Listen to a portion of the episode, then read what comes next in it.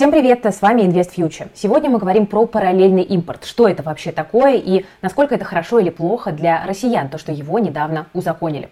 Ну, собственно, речь идет о том, чтобы вводить в страну лицензионные товары, но без разрешения правообладателей. Планируется, что параллельный импорт должен снизить цены на дефицитные товары, но, правда, вместе с серыми вещами в Россию могут попасть и откровенные подделки. Сейчас мы эту тему подробно обсудим, но сначала, друзья, очень важный анонс от нашей команды. Этим летом мы проводим первое большое событие 2022 года – это инвест-отпуск в Карелии. Что это такое? Это путешествие в компании опытных инвесторов из нашей команды, которое позволит совместить приятное с полезным, прокачать свои знания в экономике и финансах, отдохнуть красиво и с впечатлениями и завести новых друзей, которые разделяют ваши ценности. Инвест-отпуск пройдет с 31 июля по 5 августа, и за 6 дней мы посмотрим 6 новых локаций. У нас на каждый день продумана программа программы. Это экскурсии, приключения, нетворкинг и, конечно, мастер-классы от Invest Future.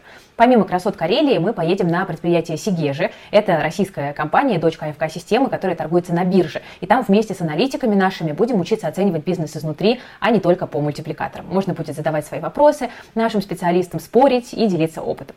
Еще будем сплавляться по реке, петь песни и просто веселиться. То есть мы уже решили все вопросы с проживанием, питанием, логистикой, поэтому никаких сложностей, с которыми мы обычно сталкиваемся при планировании отпуска, у вас не будет. Будет хорошая атмосфера и море полезной информации и обучения от нашей команды. Все подробности вы найдете по ссылке в описании, друзья. Мы не так давно открыли бронирование, но помните, что количество мест ограничено, так что переходите по ссылке и узнавайте детали, если вам хочется к нам присоединиться.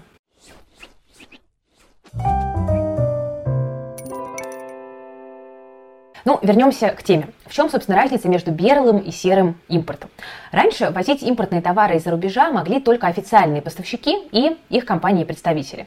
Это хорошо тем, что они заключают договор с производителем и могут контролировать соответствие товаров требованиям компании. Да, такая абсолютно прозрачная схема. Но к импортным вещам есть и дополнительные требования. Ну, например, они должны иметь инструкцию на русском языке и русскую упаковку. На ней указан адрес представителя или импортера, и туда мы с вами можем обратиться, например, если обнаружили какой-то брак или купили подделку. Для техники представительства обычно открывают лицензированные сервисные центры. Их сотрудники умеют чинить и менять детали устройств, определять дефекты и так далее. Ну а негодные товары могут отправлять обратно производителю. Вот это мы все с вами говорили про белый импорт. А параллельный работает так. Наши бизнесмены просто закупают товары в странах, где их продают официально. Например, у оптовых поставщиков, там, скажем, в Турции и Казахстане. Там, кстати, уже собирались организовать перевалочные базы. И там же в импортную электронику могут вносить какие-то модификации, которые упростят ее работу на территории России. Но таможня при этом не проверяет российскую лицензию, то есть только зарубежную. А также она смотрит на соответствие товара правилам таможенного союза. То есть, проще говоря, продукция должна быть разрешена к ввозу на территорию Российской Федерации. При этом ремонтировать импортировать, например, сложную технику через авторизованный центр тоже не получится. Но продавцы обязаны обеспечивать гарантийное обслуживание э, оригинальными деталями и, скорее всего, будут работать через какие-то сторонние сервисы. Ну, справедливости ради, россиянам к параллельному импорту не привыкать. Мы все с ним знакомы по лихим 90-м.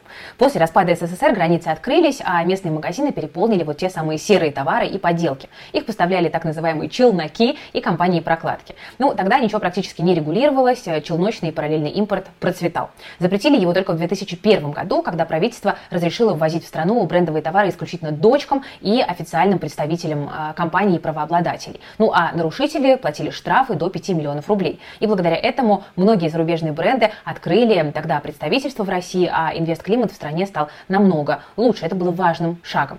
Но давайте вернемся в сегодняшний день. В общей сложности в перечне Минпромторга десятки товаров, которые можно теперь поставлять по параллельному импорту. Это не только запчасти, но и техника, оборудование, там, материалы, одежда, обувь, косметика, даже бумага с картоном. Причем вот этот документ перечисляет как конкретные бренды, так и категории товаров. Ну, например, в категории одежда марки не оговариваются. И власти пообещали, что ввоз одежды, головных уборов и обуви ограничивать не будут. Всего в списке 50 групп товаров, около 200 позиций. А, это и готовая продукция, и комплектующие, например, ткань, кожа, мех, э, запчасти.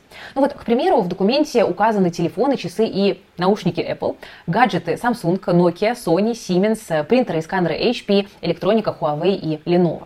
Из машин в Россию будут ввозить э, Land Rover, Jeep, Jaguar, Chrysler, Bentley, Cadillac, Tesla, Volvo, Skoda, Toyota, Nissan и другие. И также комплектующие для них. Металлоконструкции и изделия от Mali, Cummins, датчики и блоки Webco, приводные ремни и гидравлика Gates, шины Continental, Michelin, Goodyear и Bridgestone. Кстати сказать, параллельный импорт в России уже начался. Автозапчасти, купленные таким образом, появились на Wildberries.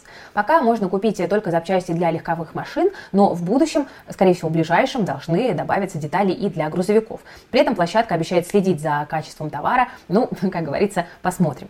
При этом водителям придется полагаться на вот то, что называется русский авось, так считают, например, в Федерации автовладельцев России. Детали по параллельному импорту намного легче подделать, ну а качество подделок может оказаться значительно ниже оригинала. При этом стоимость комплектующих, что важно, скорее всего не упадет. В цепочку поставок добавятся посредники, которые берут плату за услуги и могут подкрутить цены на альтернативы дефицитным и популярным а, товарам. Аналогичная ситуация, в принципе, и на рынке смартфонов. Вот по информации коммерсанта, компании уже импортировали из Казахстана свежие телефоны Samsung.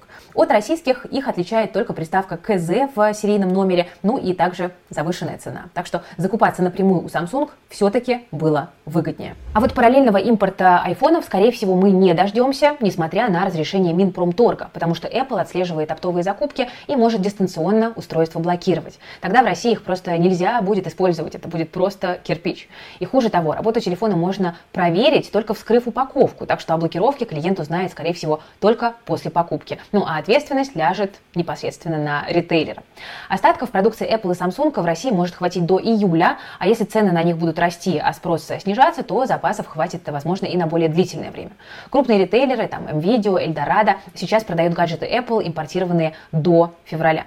Вполне возможно, что российские компании поступят по так называемому иранскому сценарию, то есть официально ввозить гаджеты Apple в Иран нельзя, но в стране, тем не менее, все-таки есть лицензионные айфоны, маки и так далее. Часто сразу после официального старта продаж они там появляются. Технику везут из Дубая, Азербайджана и других стран. А, это, в общем-то, фактически такая проверенная информация. Но в Иране Apple это скорее предмет роскоши, не очень удобный в использовании даже с VPN. При этом сервисных центров нет, активируют смартфоны за границей, обновить приложение невозможно. Ну а некоторые программы и вовсе просто отказываются работать в Иране. Устроит ли такой расклад россиян, это, конечно, большой вопрос. Ну что ж, друзья, мы разобрали с вами такое вот новое для нашей страны явление и одновременно не новое, да, параллельный импорт. Тема действительно очень дискуссионная, поэтому интересно пообсуждать. Пишите обязательно в комментариях, что вы об этом думаете и поддерживаете ли вы э, эту идею. Э, расскажите, может быть, вы знаете какие-то детали, да, там занимаетесь бизнесом. Э, это тоже будет, конечно, очень и очень интересно. Ну и также еще раз в конце напомню про наш инвест-отпуск, друзья. Ссылочка есть в описании. Это тоже такая наша разновидность импортозамещения, потому что этим летом э, поехать за границу будет э, сложновато, да, очень многие направления недоступны, билеты дорогие, а прекрасная Карелия, вот она здесь, рядом, да еще и в сопровождении нашей команды. Я, кстати, тоже поеду и сделаю это с огромным удовольствием, потому что Карелию я просто обожаю. Ну, в общем, э, на этом, друзья, у меня все. Спасибо. С вами была Кира Юхтенко, команда проекта Invest Future. Берегите, пожалуйста, себя, свои деньги, ну и, конечно, совершайте все покупки с умом, потому что сейчас мы видим, что с рынком происходит Э, довольно неприятные изменения, которые бьют в том числе по нашему карману и по качеству тех товаров, которые мы покупаем. Всем пока и до новых встреч!